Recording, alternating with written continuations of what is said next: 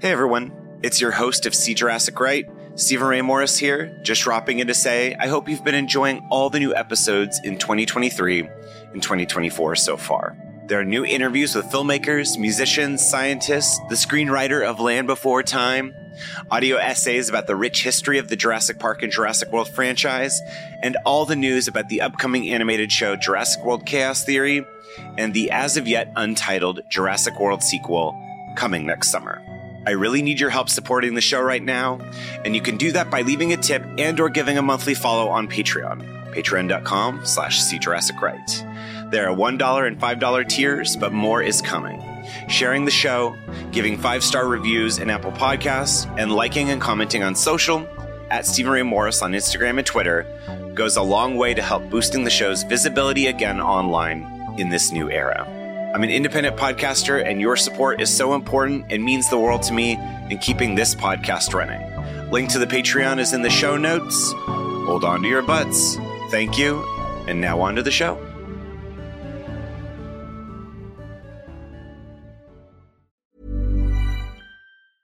Ready to pop the question? The jewelers at BlueNile.com have got sparkle down to a science with beautiful lab grown diamonds worthy of your most brilliant moments. Their lab grown diamonds are independently graded and guaranteed identical to natural diamonds, and they're ready to ship to your door. Go to BlueNile.com and use promo code LISTEN to get $50 off your purchase of $500 or more. That's code LISTEN at BlueNile.com for $50 off. BlueNile.com code LISTEN. Hiring for your small business? If you're not looking for professionals on LinkedIn, you're looking in the wrong place. That's like looking for your car keys in a fish tank. LinkedIn helps you hire professionals you can't find anywhere else, even those who aren't actively searching for a new job but might be open to the perfect role. In a given month, over 70% of LinkedIn users don't even visit other leading job sites. So start looking in the right place. With LinkedIn, you can hire professionals like a professional. Post your free job on linkedin.com slash people today. Hi, Stephen. Um, this is uh, Sydney. Uh, I remember that Jurassic Park was one of the the VHSs that my parents had in a secret box that was under their bed. And the secret box was not that secret. It was like a big old Rubbermaid that was kind of flat, but it had all the adult um, VHSs in it, which is not in the traditional use of adult with films, but um, it had movies like uh, Robin Hood in tights and other things in there that were just not for children because um, I was born in 1990. So um, at the time we weren't big enough to get to watch Jurassic Park. But I remember the first time I actually saw it was a good bit later and after it had already had its really big heyday.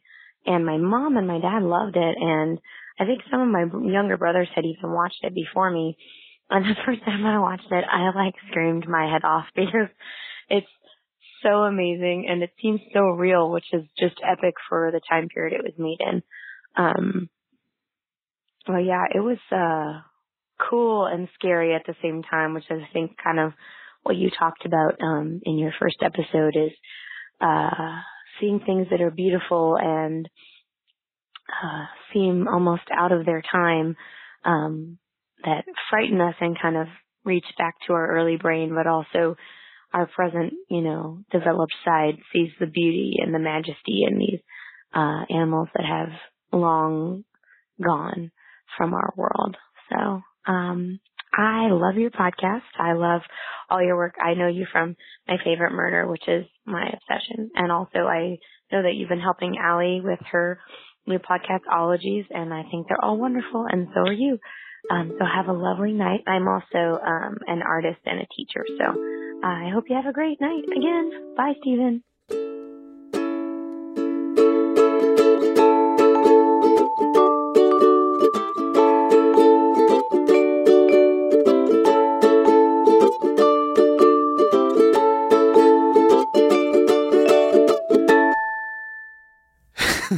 Welcome to See Jurassic Right Minisode Edition number eight. Uh, I, forget, I forget if I say the number at the top of these because there we're only at eight, but we've been going since since May, so we're we're getting up there. Um, I don't know why I held to pause. There's nobody in this room. I am in Snoke's fetish chamber right now, um, recording at the Nerdist School.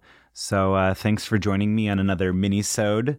Um, that opening voicemail from Sydney was so wonderful. Um, and if you listen to the most recent main episode that dropped last week, um, you know there there are plenty of uh, saucy ways to uh, Jurassic Park is saucy in some in more ways than I thought. So um, that was a really lovely voicemail, Sydney. Um, you're just like Jurassic Park, and what? Okay, I'm just gonna put this back and wait till I'm a little older. Um, no, thank you so much for that voicemail. Uh, that was great. Um, I just wanted to quickly thank the Patreons, the Patreons, the patrons up top. Um, again, see Jurassic Right, uh, uh, patreon.com slash see Jurassic Right. Um, you have a bonus monthly Q&A, which is probably up by now that I do where I take questions and answer them. They can be about anything from See Jurassic Right to podcasting, My Favorite Murder, the Purrcast, whatever. Um, dinosaurs, of course, Jeff Goldblum, Laura Dern.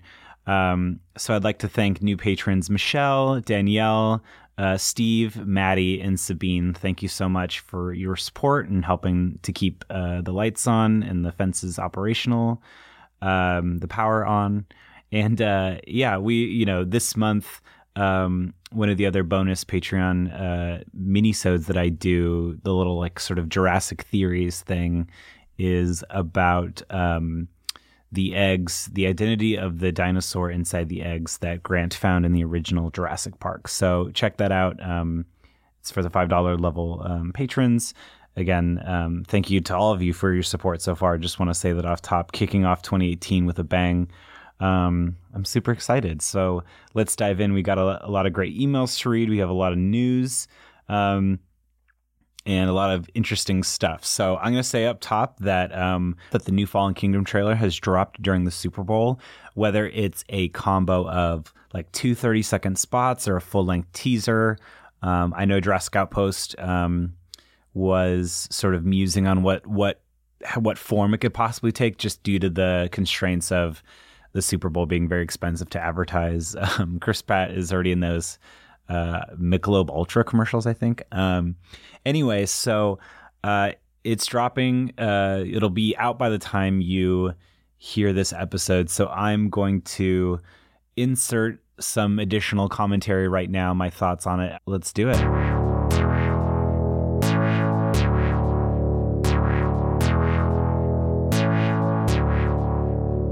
Ooh, hot damn. That was great. Um, I just rewatched it as uh, before I could uh, chime in here. But um, yeah, that was the. So what ended up happening was we just got one full length trailer, uh, or about a minute and a half, that um, premiered right as the Super Bowl started, which was nice for people who weren't necessarily interested in football.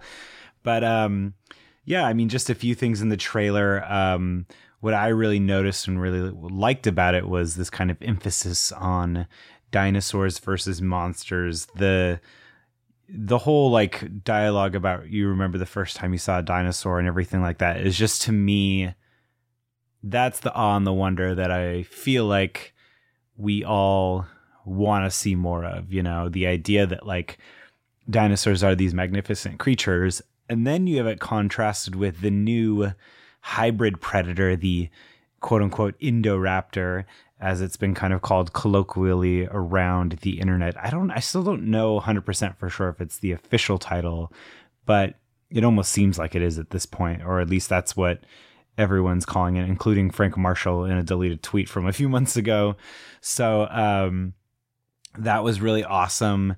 This trailer seems to be like, uh not quite a, like a rebuttal of the first trailer but literally rafe spall is saying like you know the island and that like all of that's in the past you know the park so it, this trailer is really making it clear and it's articulating that at least only part of Jurassic World Fallen Kingdom will take place on Isla Nublar and that it really is the franchise really is moving forward. So I really like that about this trailer.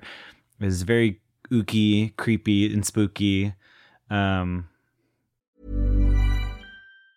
If you thought the only way to get a more defined jawline with natural looking results was through surgery, think again. Juvederm Volux XC is a non surgical injectable gel filler that improves moderate to severe loss of jawline definition and can help you achieve natural looking results with little downtime. Even better, this improved definition lasts up to one year with optimal treatment. No maintenance required. Improve jawline definition for a smooth, sculpted look with Juvederm Volux XC. For important safety information and to find a licensed specialist, visit juvederm.com. That's J U V E D E R M.com. Not for people with severe allergic reactions, allergies to lidocaine, or the proteins used in Juvederm. Common side effects include injection site redness, swelling, pain, tenderness, firmness, lumps, bumps, bruising, discoloration, or itching. There's a risk of unintentional injection into a blood vessel, which can cause vision abnormalities, blindness, stroke, temporary scabs, or scarring. Talk to a licensed specialist to find out if it's right for you. Wow! Nice! Yeah!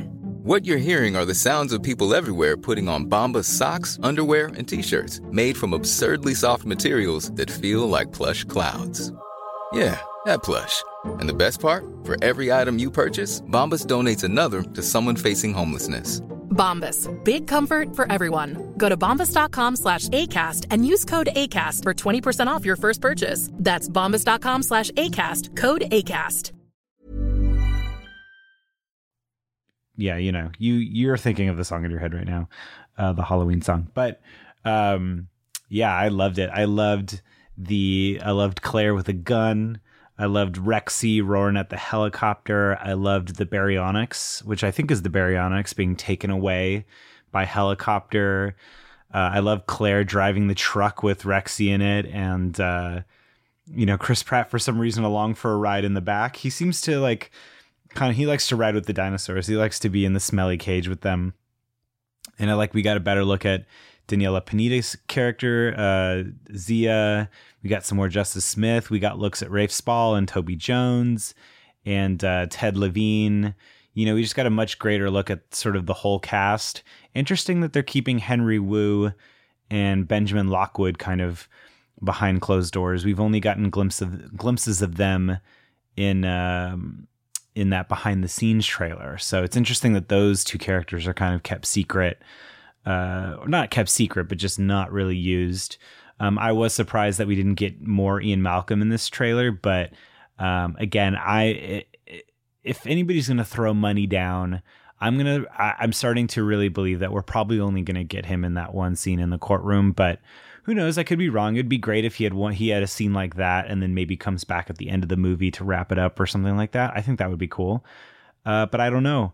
Um, what else did I like about the trailer? Uh, I mean, that's you know, second trailers are always, you know, I, I think the first trailer is always like the most, you know, exciting thing to be to witness, you know, to be part of. And second trailer really is kind of I think second trailers always do kind of a better job at selling what the movie's actually about, whereas the first trailer is just supposed to get you hyped.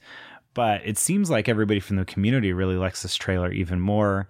Um, and I and I agree almost because I think sometimes first trailers don't really set up what the movie's about because you can only so, show so much footage because the movie's currently in post production and everything. So I think I also like this trailer better, um, just merely because I think it's kind of selling you more on what this movie's actually going to be about and i think maybe more what the tone is going to be and this trailer really is being like kind of almost meta in a way being like the first trailer really is just the setup for the film and then this trailer almost sets up that intrigue that we got in the synopsis about the conspiracy um, and where these dinosaurs are being taken to if they're being saved uh, like where are they going so i thought that was really dope and I really like the trailer.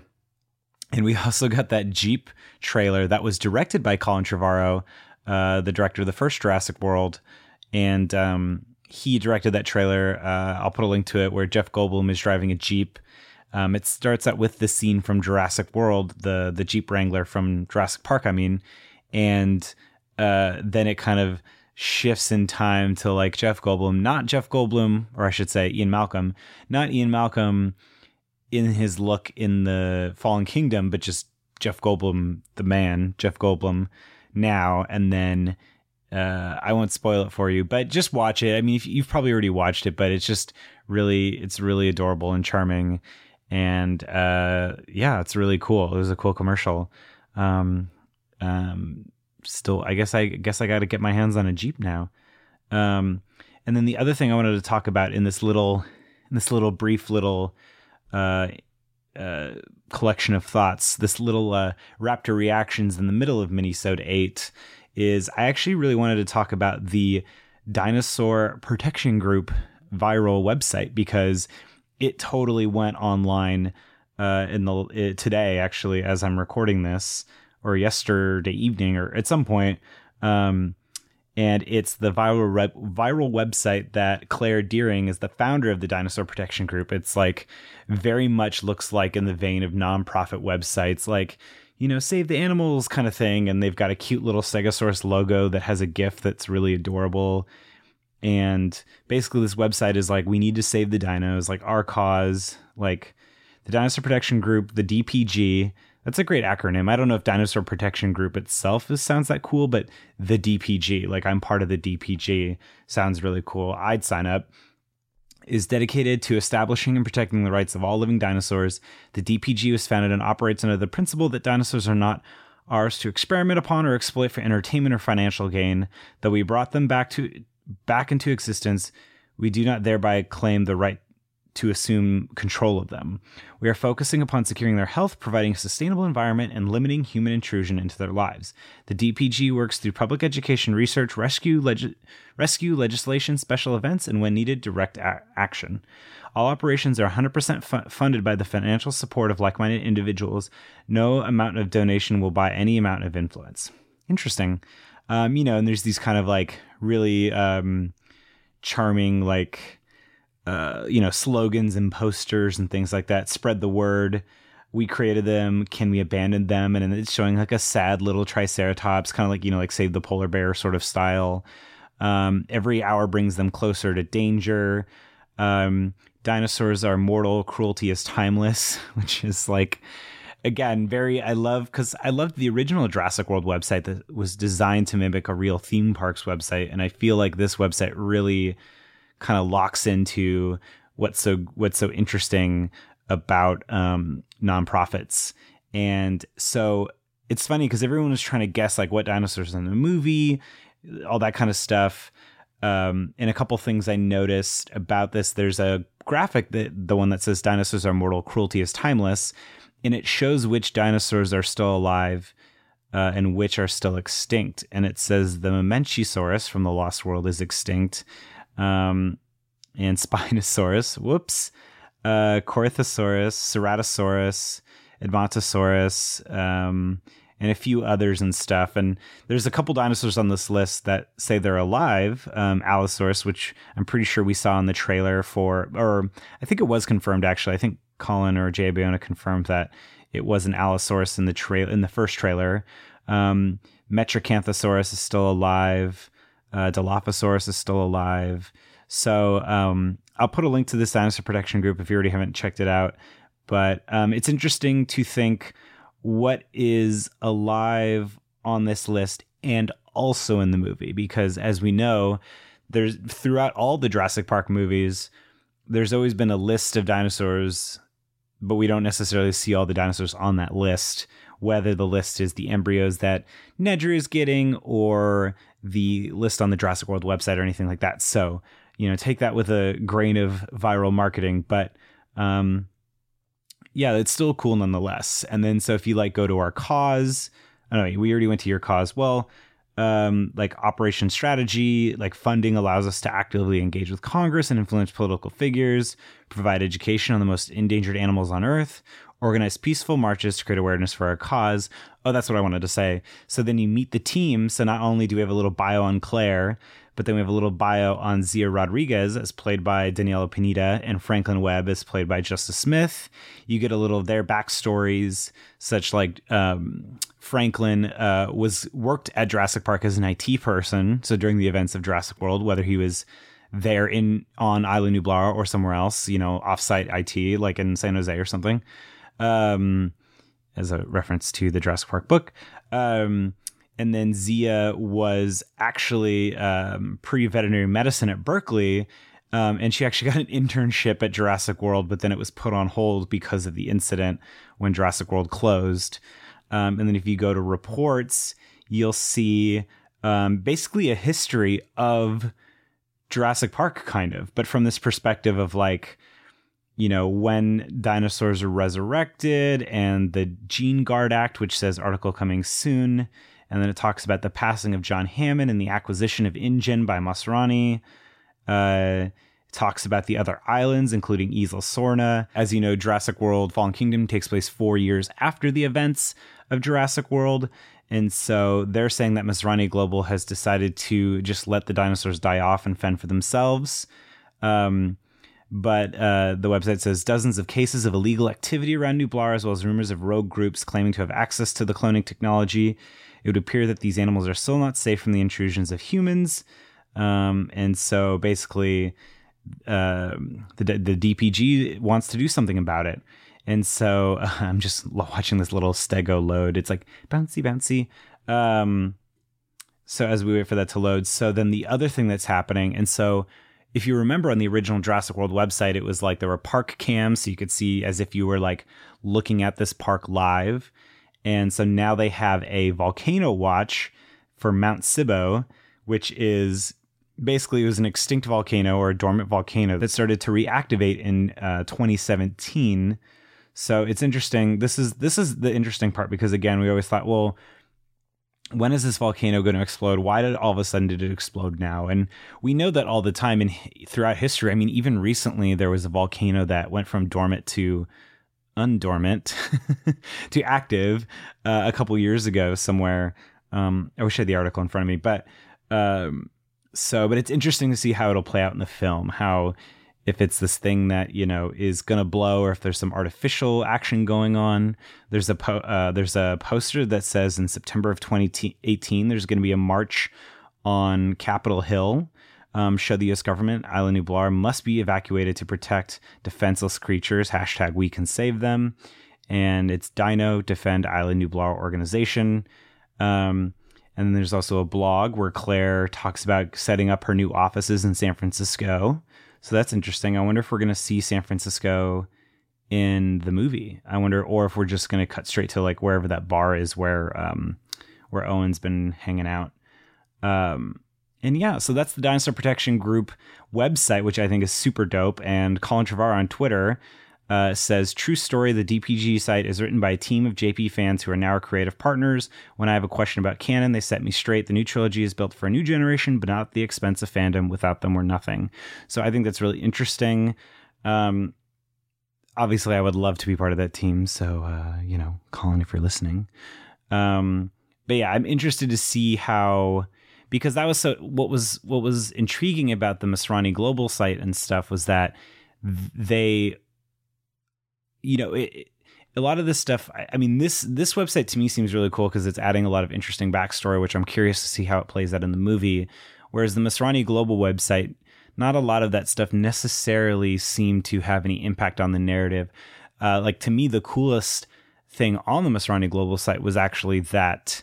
Uh, I think it was two tidbits that Hammond died shortly after the events of the Lost World, and that in that um, Hoskins, Vic Hoskins, was part of a crew that actually, I don't know, killed or retrieved the pteranodons that escaped at the end of Jurassic Park 3. But other than that, there wasn't too much, you know, uh, too much kind of intriguing tidbits or, or, you know, important bits of backstory. I think that this DPG site is, I think, kind of an ex- uh, the next level version of that, of kind of just kind of setting you up and preparing you for the beginning of of Fallen Kingdom, but it remains to be seen how it how if any of it really affects the narrative or if it's more just character backstory. So I think that's really cool. So uh, I loved the the Fallen Kingdom two trailer. Um, I'm Jones. We're about six months away. Um, let me know if you guys are going to watch any more spoiler stuff for this, or if you or if you're kind of like two main trailers and then done. Because after this, we might get one more trailer. We'll definitely get dozens of TV spots. And then pretty soon stuff will start to leak out, plot points. People have seen the movie who knows? Who knows? Who knows? But let me know if you're gonna stay on board the spoiler train and keep on seeing everything, or if this is when you're gonna cut yourself off. Um, again, moving forward in minisodes, I'll be cognizant of people who want to hear stuff and don't, and you know, I'll give you guys warnings. Um, but yeah, let's get back to the minisode.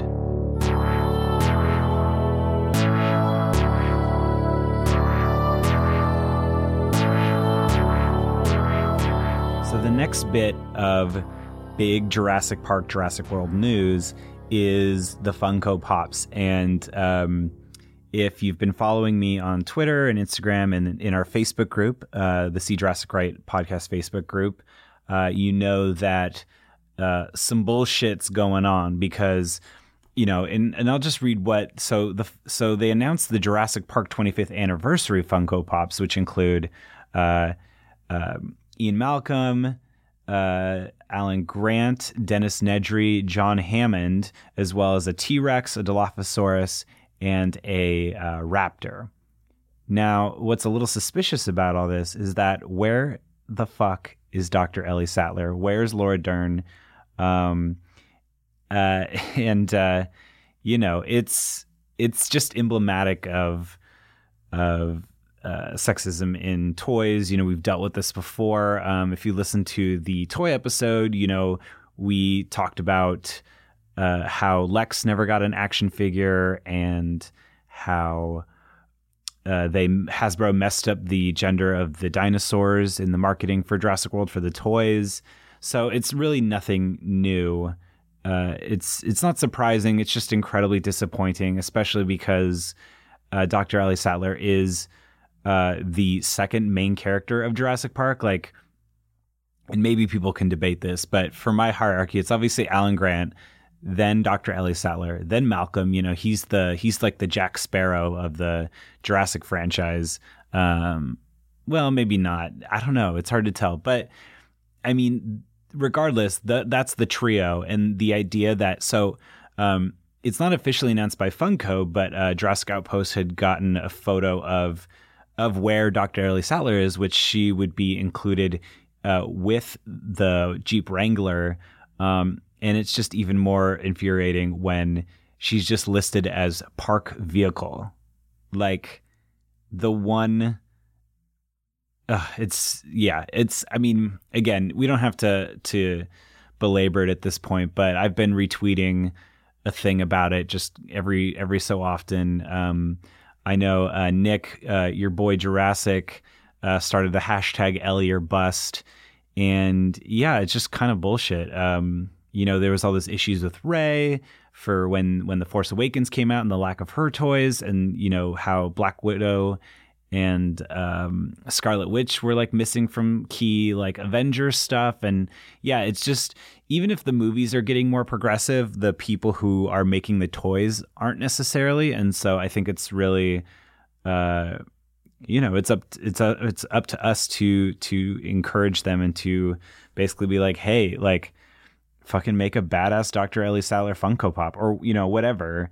Um, and just the idea that they already have like I mean, you know, they have the sexy uh, Ian Malcolm for the Target exclusive, and then they have a an exclusive Nedry with the Dilophosaurus. It's like the idea that they already have these um, these variants and stuff is is just goes to show you that. So, and you know, I think you know Funko has said they're going to announce her soon but I just even if it is a licensing issue, the fact that they left her off the table as an afterthought like this, or that they scrambled together to put this, just shows you again. It's just it's just disappointing to see uh, to see it shake out like this because you know it's supposed to be exciting. The 25th anniversary, you know, first time we're getting Jurassic Park Funko Pops, and it kind of has to like like arrive like this, you know, and and you know, I, am not a big Funko Pop person. Like, I think per, I personally think the dinosaurs are really creepy, and I probably won't get any of them. But um, you know, I'll probably grab a Malcolm. I'll probably grab Alan Grant at least. I mean, really, uh, the only one I really want is Dr. Ellie Sattler, and but I kind of don't feel like, not that I, not I kind of I.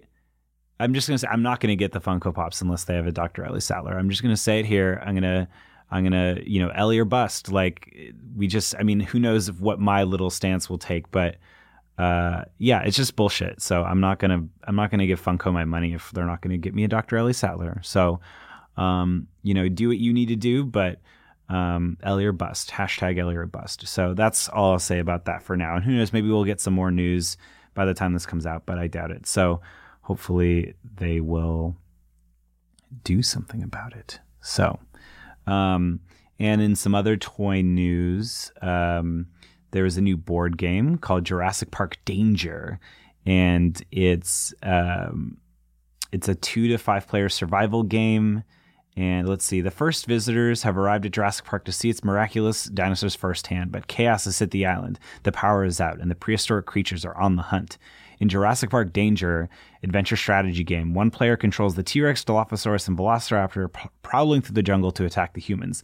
The other players team up as characters from the classic movies, struggling to get Jurassic Park back online and escape the island before they uh, fall prey to the old time predators. So, um, yeah, it's cool. Uh, I just played the X Files board game for the first time with uh, uh, past guest Heather Mason, and that was a lot of fun. So, this kind of looks like in a kind of similar vein of like the board, and it kind of looks like Settlers of Catan, the, the the, the little tiles and stuff. So I don't know, it could be cool.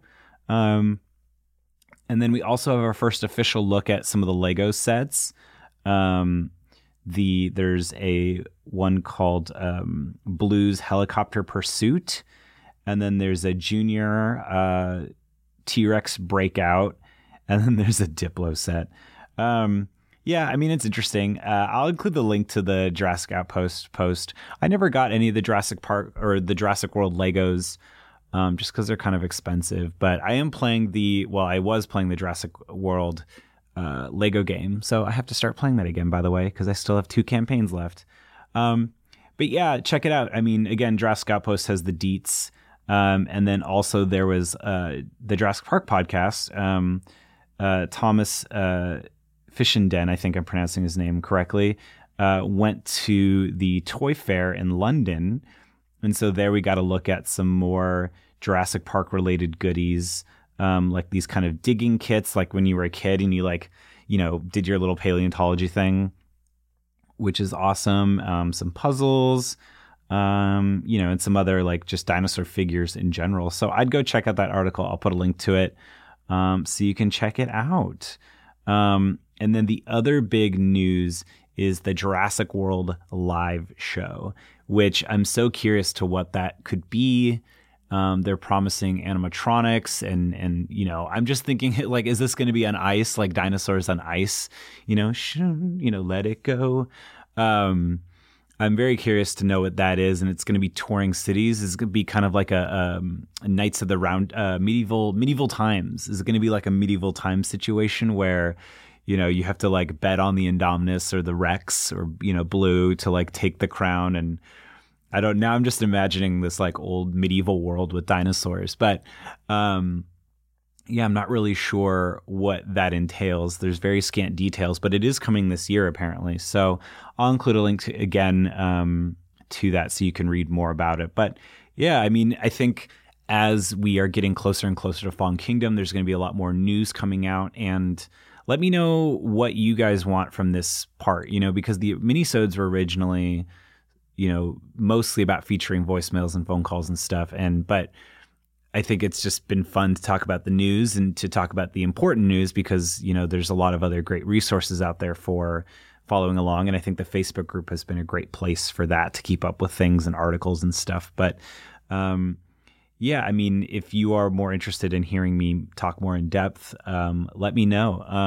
Because, um, yeah, there's a lot of cool stuff. But then there's some stuff where I'm just not that interested in per se. So, um, but let me know. Um, and then next on the docket for today is I just wanted to talk briefly about the recording process. Um, I know some people talked about wanting to hear more about how the podcast gets made and stuff. And with this idea of the main episodes being broken up into particular themes or ideas, or, you know, it's just, oh, hey, let's talk about Jurassic Park 3 or something. Um, there really is a lot more recording going on before each episode, and sometimes recording uh, for stuff, you know, out of order in advance. Obviously, I mentioned I recorded with Lauren Lapkus. um, Jurassic World star Lauren Lapkus uh, last month, and so um, some of her interview came out in this most recent episode. But um, I'm really excited for when our kind of full Jurassic World related interview will be coming out soon. Um, and I had such a great time talking to Maria Wojciechowski and Sick Triceratops, um, and Jurassic World, Jurassic World Girl, Jurassic Becky, um, the members of uh, the Hollywood Jane Review, Jurassic Peak, which I'm going to be going to next week uh, when this episode drops. So you'll probably hear my uh, my experience about it um, in the next month's minisode. Um, but uh, I'm super excited. Uh, Blanche um, Dubois and Veronica Voss and Georgia O'Keeffe. I'm excited to see them and the rest of the members of the Hollywood Jane Review uh, talk about uh, or you know do their show. I'm super excited to see it, and um, I also recorded uh, with Caitlin Hempstead from Lizard People for Fanfiction Friday. So I'm excited for her episode to come out. She's the second to last guest, so I'm looking for my last guest right now, which I have an idea for, um, which I'm excited about. So yeah, well, obviously I record all the solo stuff in here in the in Snoke's dungeon, uh, but um, a lot of the other ones I'm just doing by phone calls and things like that, and um, and then you know it's a lot of it's just taking good notes so that um, that like when I like the little anecdote at the end uh, at the beginning of uh, uh, this month's episode where um, or last you know the episode uh, nine uh, with Megan Baker uh, you know, I always kind of go through every interview I've done already to see if there's relevant material for um, whatever current episode I'm working on.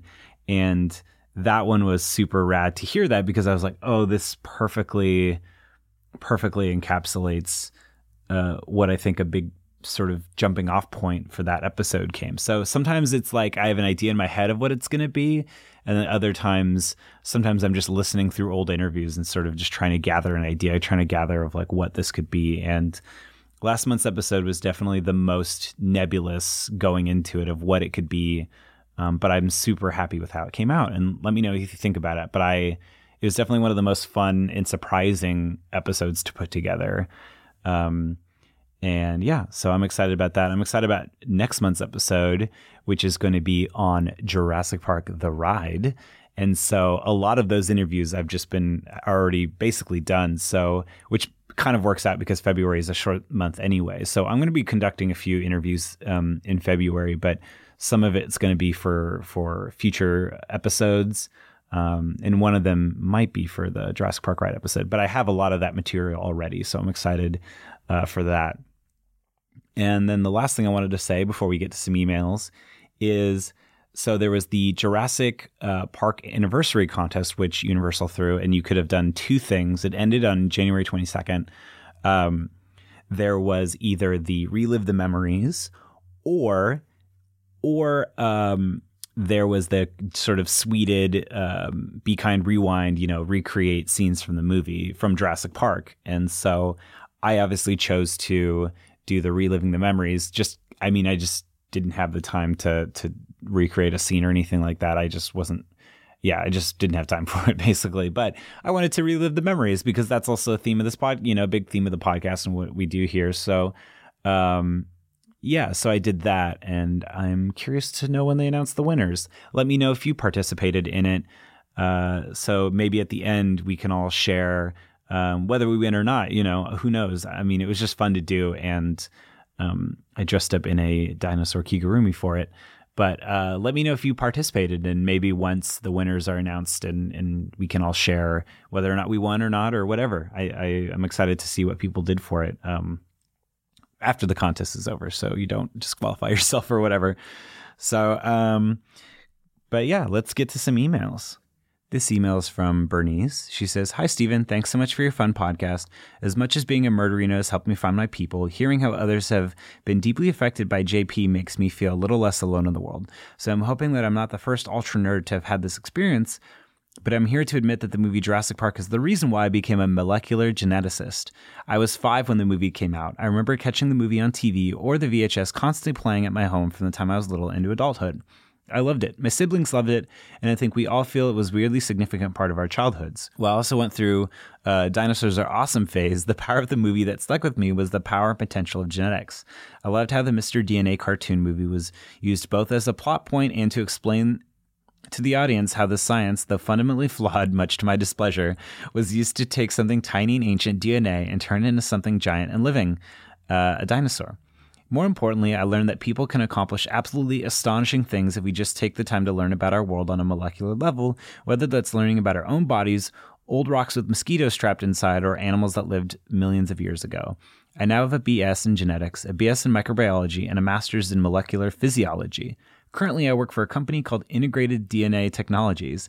Sounds exactly like InGen, I know. Ooh. While we're not cloning dinosaurs, we are using the awesome power of genetics for something much more important. The pursuit of finding, hey, bringing back dinosaurs is important. No, no, it's not that important. Um, uh, we are using the awesome power of genetics for something much more important the pursuit of finding cures for genetic diseases and helping to improve the quality of life for people around the globe. Every day I get to be preoccupied with whether or not I could without having to worry about if I should. And every day I drink out of a Mr. DNA mug. See the photo attached. Thanks for reading my story, Bernice. P.S. The other movie that was always playing in my home growing up, Congo. One of my favorites too. Yeah, girl. And P.P.S. I've CC'd Alie Ward in this email in case Ologies ever takes a Midwest tour and wants a dope 29 year old female molecular geneticist as a guest. Hell yeah. If you haven't listened to Alie Ward's Ologies yet, get get your butt get well, finish listening to this episode, then get on and get out there. Um, but uh, I definitely think Alie should have you as a guest because you are awesome. Bernice, thank you so much for your email. Um, that's amazing. I love, you know, um, that is another side of, and that's one thing in the in the episode that was just put out that you know, um, I would love to explore more in a future episode is people who have become scientists because of Jurassic Park. I think that would be another avenue to explore in a future episode. So, um, thank you, Bernice, for for sharing with your wonderful story, and that's so exciting. Um, yeah, thank you so much. This next email is from Tara. She says, Hi, Stephen. Uh, no, she says, Hey, Stephen. Uh, I must admit, I'm a bit late to the game with SJR. I only discovered it this past week, but I have to say I'm already hooked. I've binged almost all the po- episodes since Monday. Podcasts are the only thing that make my boring office job bearable. Girl, I know. That's I've been there. Uh, being a young girl with two older brothers definitely made me a fan of what some people considered more boyish movies and TV shows, and Jurassic Park was no exception.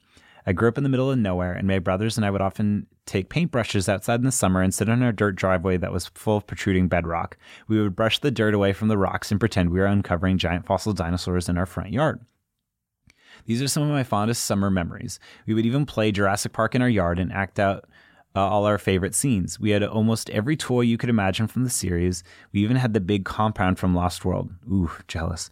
Um, I'm 99% sure my brother still has all the toys in storage.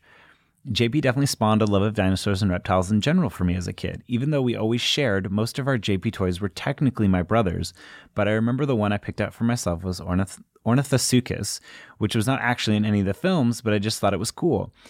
I also was a big fan of those weird sand block toys you could buy with tiny tools to, unsco- to uncover the tiny fossil inside. Is it weird that I would totally buy one of these for myself? No, I mean, in fact, I just mentioned that they're making some new ones for the Fallen Kingdom line, so um, I think you're going to have your chance soon to buy some new ones. Um, I'll never forget when I got to see the original film in theaters for its anniversary release. I felt like a little kid again in the best way and Jurassic Park will always remain one of my favorite films. The scene where they first see the dinosaurs and the orchestra music swells still gives me chills, as well as the closing scene where Dr. Grant watches a bird soaring free over the ocean. So beautiful. Thanks so much for this podcast and all the nostalgic JP love it brings. You've convinced me to finally check out Jurassic World so that I can be caught up for when Fallen Kingdom is released. TJ. P.S. Have you ever seen the old gag they do of Jurassic Park in the old cartoon show The Critic? Pretty sure it's on YouTube and I highly recommend it. I've also attached a silly drawing. Hope you enjoy it. Uh, uh, TJ or Tara, um, she drew me as uh, as a dinosaur, which is really adorable. Stephen Ray Morrisaurus. Stephen Ray Morrisaurus. Oh my god! And he has a mustache. Um, and I have seen the critic. Uh, they call me Mr. Pilkington, and we're building a crude suspension bridge to Venezuela. Um, yeah, I remember watching the critic with my mom a lot growing up. I remember that Jurassic Park 2 it stinks. Um, Thank you so much for your email, TJ. Um, Jurassic Park is great. That's that. No, um, yeah, no, I I love the idea of like playing pretend paleontologist, and yeah, I definitely now that you've said like instead of coloring, like all right, coloring's passe, adult coloring's passe. Let's do adult paleontology, like adult child paleontology, where you're just buying those little fossil kits, and then we're just you know de-stressing from the day. I'm a big fan of that, um, TJ. So. Uh, I want to do that. Let's do it. Next email is from your boy Jurassic, Nick, um, who was so sweet and he answered. Um, so after every episode, I kind of, if people notice, I've been sort of asking these questions and they're not rhetorical, but they have kind of become rhetorical because I feel like they kind of just get buried when the episode comes out. But if you feel like answering them, I definitely love to hear your thoughts on those, and they it, they just sort of help me almost think about where we're gonna. They're sort of a clue of where we're going next, and kind of reframe my mind for where we're going after each episode. But um, so Nick was kind enough to write in some responses, and he says, "How do you express your love of Jurassic Park or dinosaurs in your everyday life?" Um, Dinosaurs Jurassic Park impact nearly every aspect of my life. Shall I count the ways? Here's a short list T Rex jerk in my car, eating a stick figure family, Jurassic World Fallen Kingdom background on my phone, daily morning alarm is The Park is Closed from Jurassic World soundtrack, dinosaur toys, books, memorabilia scattered throughout my apartment, a sundry of dinosaur items littering my work desk, dinosaur background on my work laptop. Obviously, his Jurassic, uh, his handle is boy, at Boy Jurassic and he is sweetheart and supports uh, SJR on Patreon and is some other dinosaur paleontology podcasts, um, which uh, I've been I've listened to a few. If you want to send me a list of them, I'd love to investigate and listen to a few more. Uh, my Twitter feed is almost exclusively tailored towards paleontology, Jurassic Park, evolution, paleo art, and he's been working on his art skills so that I can one day hopefully do semi decent paleo art.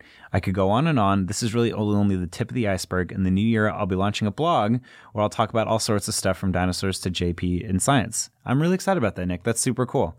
Um, yeah, definitely. I mean, I'll definitely know when it's up, but we'll we'll share it and so other people can can uh, read it. Um, and then he says, "What do you think makes a great fan of a franchise like Jurassic Park?" And he's he says, "I'm reluctant to label any uh, fan great because it implies there are hallmarks that make fans superior to others." Thank you, Nick. I appreciate that. Furthermore, it can imply that there's a benchmark uh, that uh, one hits to become a great fan, which in reality, everything's a process. Couldn't agree with you 100% more. Um, and so um, he comes up with these uh, 10 commandments of fandom, which I which I really like. Engage in discussion with other fans, even if you disagree with them. Be open to accepting when you may be wrong. Don't be a goddamn dick. Uh, respect your fellow fans at all times. Participate in the community in a positive way. Encourage younger fans to participate and encourage those contributing to the community. It costs you nothing. Have fun. Uh, don't be a fucking creep or Nazis or no Nazis. Yeah, fuck Nazis um, recognize that all fan contributions, podcasts, art, content, discussions come from a genuine place of love and of value, especially to the contributor. Spread joy, not hate. Uh, again, it's important to note that you don't just hit all these and then you meet the definition of a great fan. We should always seek to improve and recognize our strengths and weaknesses. We're all human and we all make mistakes, but be willing to own up to those mistakes and learn from them. All the best, Nick. I love that, Nick. I really think that's great. I think, I think that's something to just really because yeah, I mean, and a big part of uh, the episode of episode nine was kind of in a very vague and sort of not vague, but just sort of sort of what was kind of the through line that I was feeling for that episode was really like what is a fan? Where does the line between fan and creator blur and and what can we do to make this a great place to want to spend our time to really be a supportive, wonderful environment where we are all holding each other up and, and really making it a place where we can go every day because, you know, uh, it's kind of a shitstorm out there. So it's just nice when we can come together and talk about the things that uh, make us happy. And so, uh, yeah, I appreciate that, Nick. I appreciate you answering those questions in your email.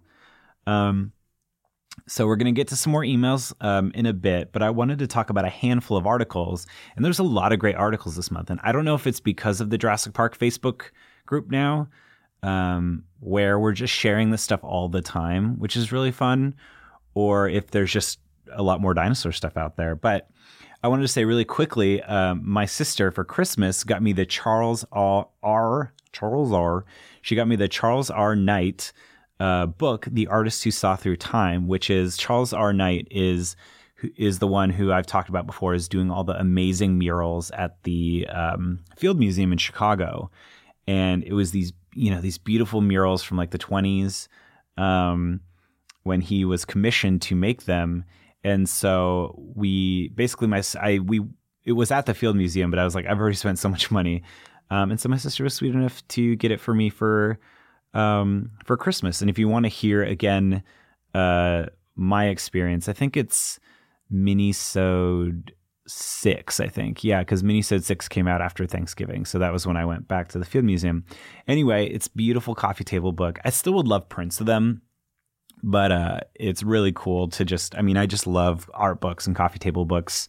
Um, I mean, I got both the Last Jedi, the art book of the Last Jedi, and the visual dictionary. Heather Mason Pascas got me the art book for Christmas. Um, so I love I love a good coffee table book, and the Charles R. Knight book is really great. Really recommend it if you're just interested in paleo art. You know, regardless of whether or not it's accurate now, that there's it's a, it's a good element of like snapshot of the time and what we were thinking. So, um, yeah, so I'm excited to just kind of keep digging through that and you know just exploring it. Um, and then on a very abrupt turn. Uh, the dude who played Barney, the purple dinosaur, has his own tantric sex business now. Um, and so on Tuesday, Vice reported that David Joyner, Tuesday from when this article came out, reported that David Joyner, who in the 90s played Barney the Purple Dinosaur on PBS's children's show Barney and Friends, now operates a tantric massage business that has lured about 30 clients whom he refers to as goddesses and um, he charges 350 for a three to four hour session that may include a ritual bath chakra balancing and orgasm achieved through massage alone and yes he literally goes there the energy i brought up well could I do it? Should I do it in the Barney voice? The energy I brought up well in costume is based on the foundation of Tantra, which is love. All right, I'm not going to do that. That's terrifying. Um, everything stems, grows, and evolves from love. Even when you have emotionally blocked energy, the best way to remove it is to remove it with love and then replace it with God's divine love. Love heals and allows you to continue to grow. Uh, great. Now I've just got to get that Barney theme song unstuck from my head. So, and this article was from Jezebel, so I'll include a link to that if you want to read a little bit more about it. Um, you know what's Steve up to from Blues Clues? We don't know. They got to live their lives. So, uh, uh, you know, I'm happy for him. um, and so the next article, getting back, getting back to serious dinosaur business. Um, Gizmodo had an article called "Here's Why Most Animals Don't Use Their Tails as Weapons," and so they have a photo of an ankylosaurus, and so it's a really interesting article because it kind of goes into how in the past a lot of herbivores, not a lot of them, but there was a selection of herbivores from dinosaurs and even to mammals um, that had clubs on their tails uh, that they would use to defend themselves from predators, but how it that that sort of trait doesn't really exist anymore and they sort of go into why and and and analyzing it briefly. But essentially, it's because um, there are just better ways to defend yourself as a herbivore, as a prey now, than getting close up with somebody. And I mean, you saw in Jurassic World when that Ankylosaurus tried to attack the Indominus or defend itself against the Indominus. Um, and so, yeah, the article basically goes this research basically was saying that it doesn't really exist anymore because it's just not a very advantageous way of defending yourself. Um, it's not the best method. So, um, yeah. Uh, and then the other article I wanted to talk about um, was paleontologists. Uh, it's what's in the Guardian. Um, paleontologists on the books and toys that inspired the lifelong love of dinosaurs. And so it's a really neat article, um, basically, and yeah, it just goes into different um, different scientists talking just briefly about their favorite, uh, yeah, their favorite things that they liked as a kid. So um, I'm not going to read the whole thing, but I'll include a link to it. It's just a really charming little uh, little piece that I I uh, you should check out. All right, so my next email is from Nancy. Uh, it says, Hi, Stephen. My name is Nancy, and I'm writing from Northern Kentucky. I love the show so far. I'm still catching up. And of course, I love your work on My Favorite Murder in the Purrcast. Thank you. So, I, like many other people writing in, was a dinosaur kid at my school, quote unquote dinosaur kid. I knew all their names, owned countless dinosaur toys, and would read slash write about them at any chance I got. I am so happy to hear other people share the same stories. The first time I heard about Jurassic Park, I was at our local Kroger, hopefully not the murder Kroger. Oh no, she's from Southern Ohio. So I have a lot of employees that knew me like their own family. I was with my mom one day while she was buying groceries when a checkout clerk said, Oh, you should check out this book. It's about a man breeding dinosaurs on Chincoteague Island or something. Uh, I was also a horse kid in addition to being a dinosaur kid, so I was super intrigued by this book idea. Uh, Ochincoteague and Assateague Island being homes to legendary herds of wild ponies. Obviously, she was incorrect, but I thought it was a funny mistake. Anyway, we saw the movie while visiting my great aunt in Arizona shortly after its release in the summer of 93. I was freshly 11 years old when the movie came out. I remember being so enamored with the movie, I couldn't remember loving any film as much as I loved Jurassic Park. I also remember jerking my leg up to safety in the theater during the scene where the raptors jumped up to attack the protagonist and the ceiling ducks. I also remember trying to explain the significance of the genetic code displayed from the light shining through the vents, but nobody seemed to care about my nerdy bullshit. I care. I care, Nancy. Um, I can't tell you how many times I've seen this movie or quoted it, clever girl, or referenced it in real life. We can discuss sexism and survival situations when I get back. I also enjoyed the throwbacks to it in HBO's Westworld. Come on, little one, and also those lear- those weird robotic arm things. Uh, uh, confession: I haven't seen Westworld yet, but I'm going to. I swear. Before season two comes out. Anyway, I'm just glad to find this community of other people who think about JP as often as much as I do. Uh, I think I'm going to have to read your book as well. Oh, thanks, Nancy. Uh, please keep up the good work, and I hope you find lots of other satisfying projects to keep you engaged and busy. You seem like a genuinely great dude, and I wish you all the success in the world.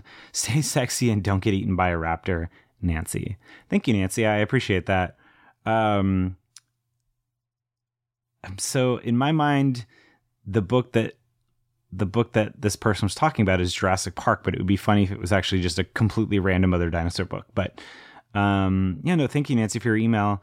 Uh, I need to see Westworld. I think is my one of my main takeaways from that email. And um, yeah, I'm so glad that I found people who talk, who want to talk about dinosaurs every day because I certainly want to. Um, and so my next email is from Colby, my friend Colby, um, who's written in before. And uh, it's been a while since I've emailed, and this seemed like a great opportunity to reach out again. As you know, I'm a huge nerd. I love me some Star Wars. Fuck yes, Last Jedi. Praise um, Amen to Last Jedi as well. And Game of Thrones and The Hobbit are some of my favorites. I'm a collector, so my apartment is decorated with posters, art, Funko figures, action figures, and other collectibles. I've been able to get my JP toys from my parents' storage, but you can bet your ass they're gonna going up in my apartment the second I can. I haven't been as creative these last few years, but after many years, I think I'll finally have my podcast and hopefully be posting about it soonish. And uh, she wrote this a while ago, and you can actually check out her podcast called My Shitty Writing Podcast. She's about she's had about three episodes up so far, so you definitely want to check it out. Um, it's such a great title. Uh, yeah, check it out. Uh, um, and then she says, "For me, JP does represent family. My brother is currently in prison for a crime he didn't commit, and JP was the one thing we both have always been into, so JP is really important to me now more than ever. I think it's so great that JP has such a link to our families. It may be scary, but knowing everyone can enjoy JP is beautiful in its special dino way. Thanks for the great podcast, Colby.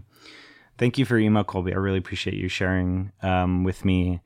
And yeah, I mean, it's that's the thing I've noticed doing this podcast is that, you know, it, I mean, even in the emails we've been reading today, just uh, you know, I, I, think it was, I think maybe it was the conversation that Brad and I were having from Jurassic Park podcast, but I, it, it, it still kind of hits, hasn't quite hit me that like, yeah, the reason that this, um, the reason that this movie is so important is because it was meant for all ages. And I think that it is kind of, you know, it hasn't transcended generations quite in the way that Star Wars has because Star Wars has been around for uh, you know, parents, uh, grandparents, or you know, parents, yeah, yeah, grandparents, parents, kids, kind of thing. But it's getting there.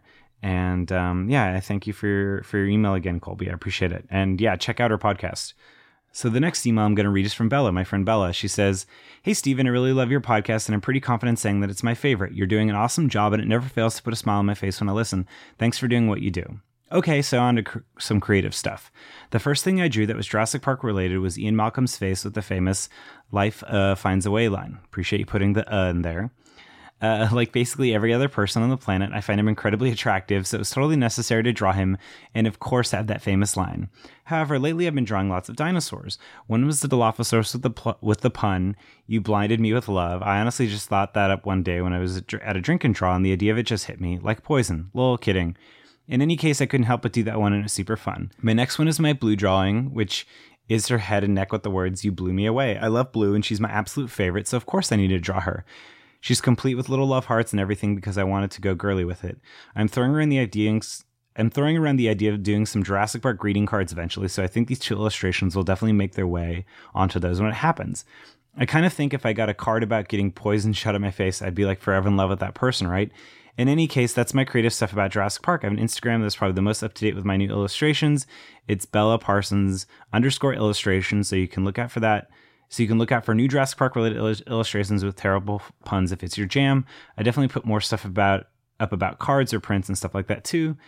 Confession, I haven't been a fan for long, but I am a huge fan for now, and oh my god, I'm obsessed. I sat down one day last year after years of not watching the original film, and after watching it again, I was like totally mind blown, and like a whole new world opened up to me. I'm pretty sure I fell in love with it again straight away.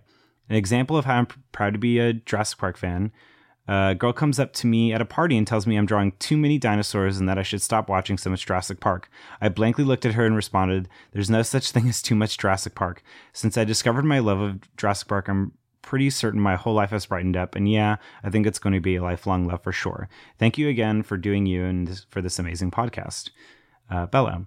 Thanks, Bella. I really, again, I always love um, hearing from you and and getting and seeing your drawings and stuff like that. So I think everybody should um, check it out, Bella Parsons underscore illustration. So check that out. And yeah, there is no such thing as too much Jurassic Park. So you should have told that girl to fuck off. Um, all right. So my next email is from Beep Boop Bop Jurassic Park fandom art ish. Um, hi, Steven. Uh, two Jurassic Park fandom slash art things to share with you. This patch I've had on my reusable tote for years from Sad House Press on Etsy. Every time the teenage bag boys pick up my groceries and see it, they look at me with complete confusion and probably fear. Honestly, if I knew how to wink, that would be the perfect time to do it, don't you think? In this patch, which I'm clicking open the link, says dinosaurs eat men, woman inherits the earth.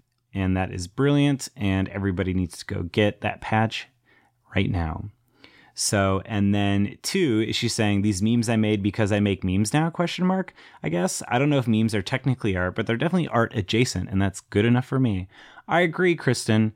Um, and Kristen has a really awesome Instagram in general, so you should follow her.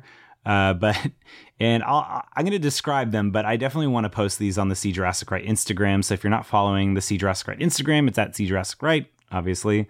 Um, one of them is a picture of Malcolm going. The they're kind of like inspirational posters and stuff like that. The vibe of a, a lot of them, and I think they're really perfect. And so it's uh, Malcolm looking at the uh, big pile of shit, and it just has a quote from John Muir that says, "The mountains are calling, and I must go."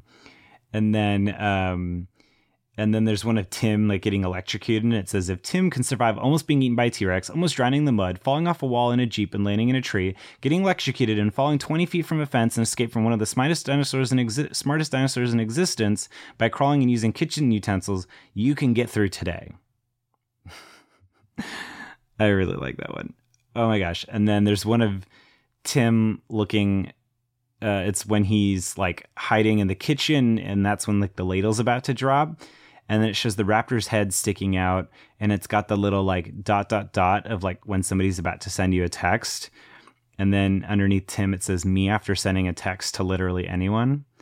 And then there's a great um, triptych of grant where it's him with the gun when they rescue the kids uh, before they go into the control room. And then it's grant like holding the flare in front of the t-rex in front of rexy and then the uh, and then it's Grant holding the raptor claw up to um, the kid in the the kid at the dig site, and he says he protect, he distract, but he also attack, which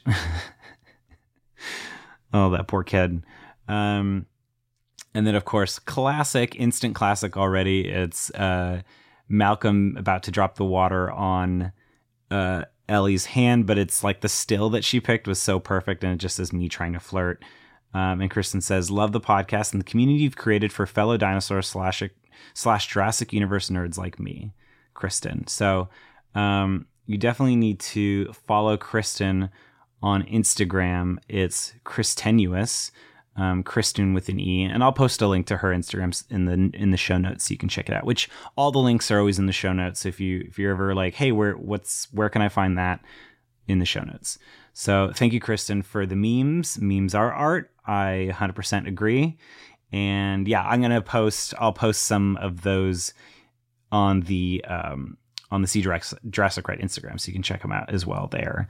Um, and then let's see. And then the last email is the last email is from Alan, and he says, "Dear Steven, I only know you from MFM, but this Jurassic Park stuff is awesome. I love it so much. I thought I'd share my own little story with the film."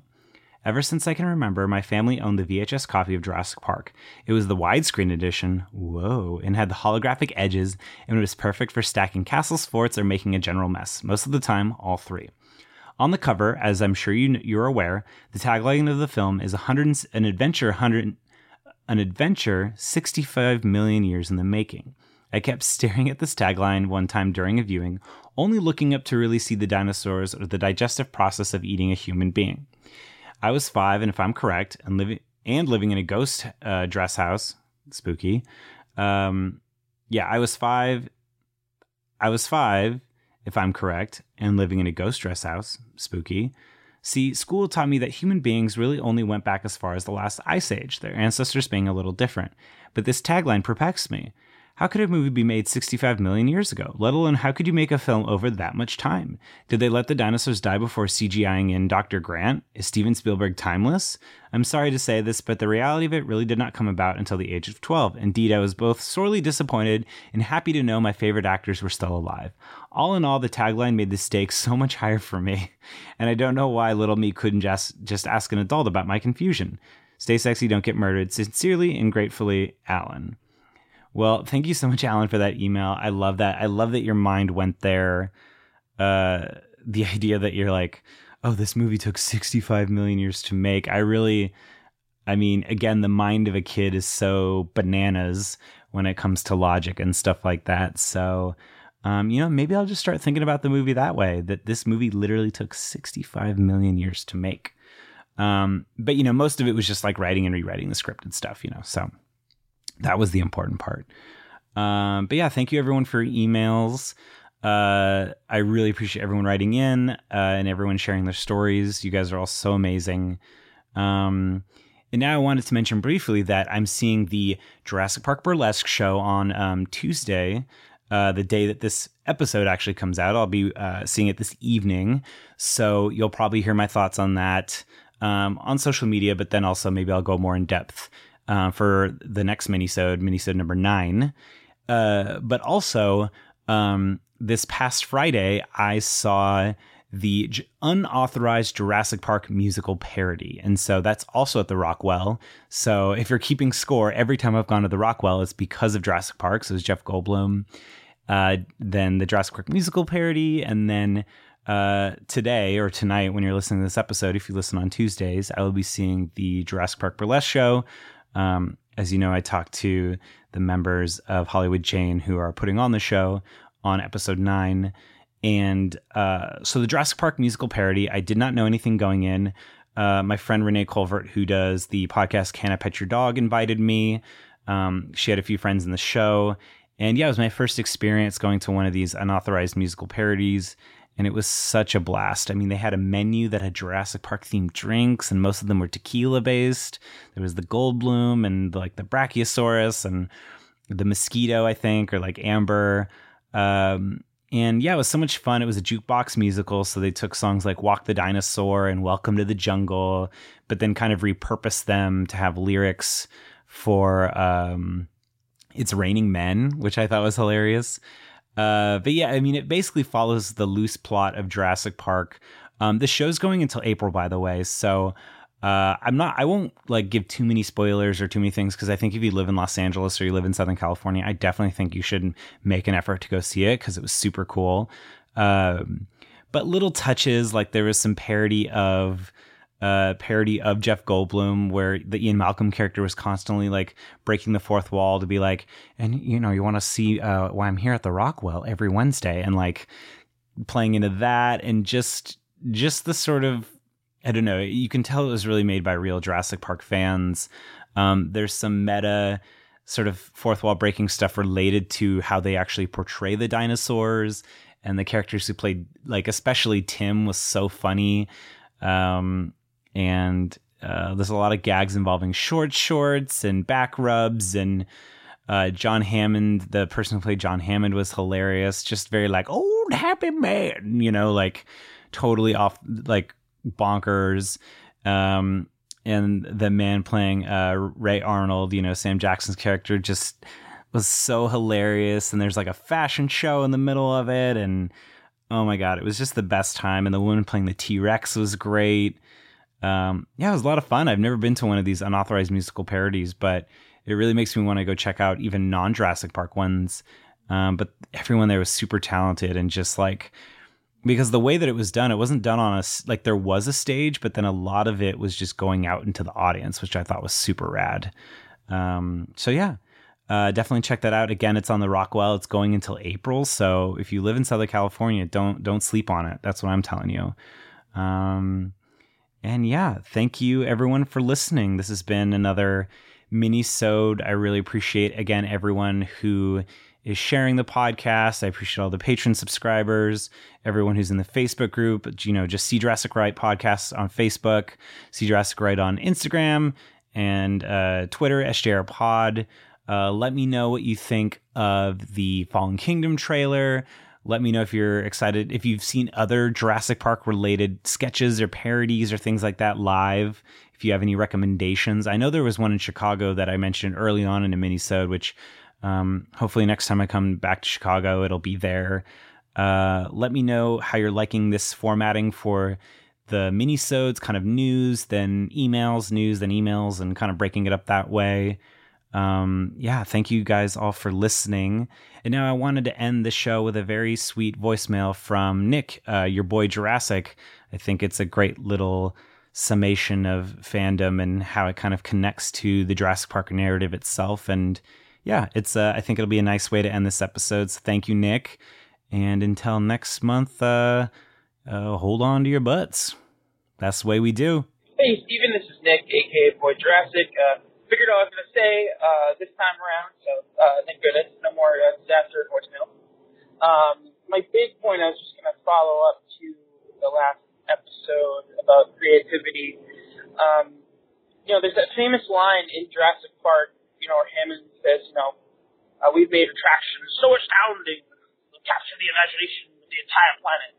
Uh, pardon my really bad impression there. But anyways, uh, that line kind of like encapsulates way I feel about Jurassic Park. It it reached out to me at a very young age and just it grabbed my heart and it inspired me to try and do the same to create art that reaches out and and and affects people and that's why I'm a writer trying to do art. I, I do all these different artistic endeavors because uh, what Steven Spielberg and Michael Crichton did with Jurassic Park and making something that you know reached out and impacted my life so tremendously. I want to do that for other people.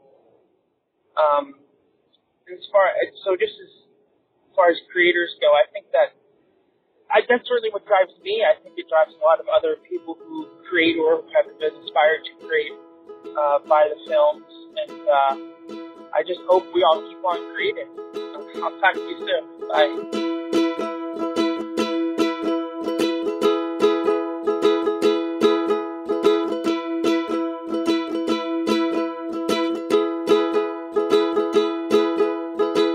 Can also interact with me in the show by following me on Twitter at Steven Ray Morris and following SJR Pod on Twitter, See Jurassic Right on Instagram, See Jurassic Right on Facebook, or you can send me an email at seejurassicright at gmail.com.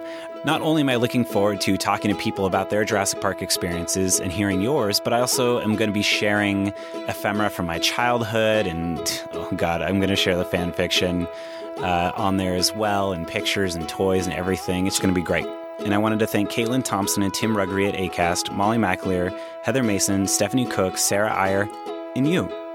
See Jurassic Right is an ACAST podcast. Check out the show on their mobile app. And thank you for listening. Until next time.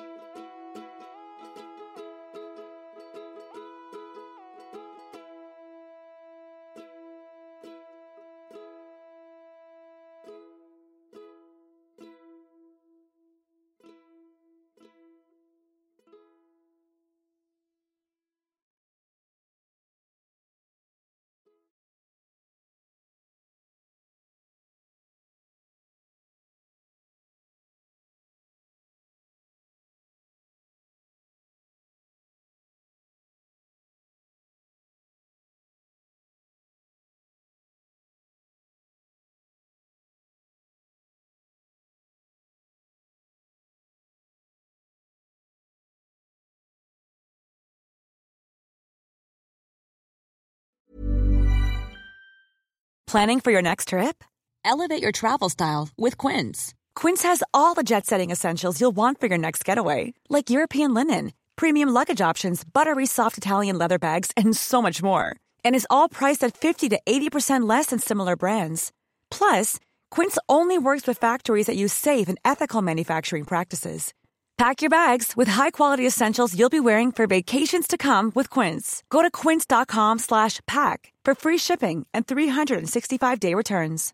Imagine the softest sheets you've ever felt. Now imagine them getting even softer over time. That's what you'll feel with Boll and Branch's organic cotton sheets. In a recent customer survey, 96% replied that Boll and Branch sheets get softer with every wash. Start getting your best night's sleep in these sheets that get softer and softer for years to come. Try their sheets with a 30-night guarantee. Plus, get 15% off your first order at bollandbranch.com. Code BUTTERY. Exclusions apply. See site for details.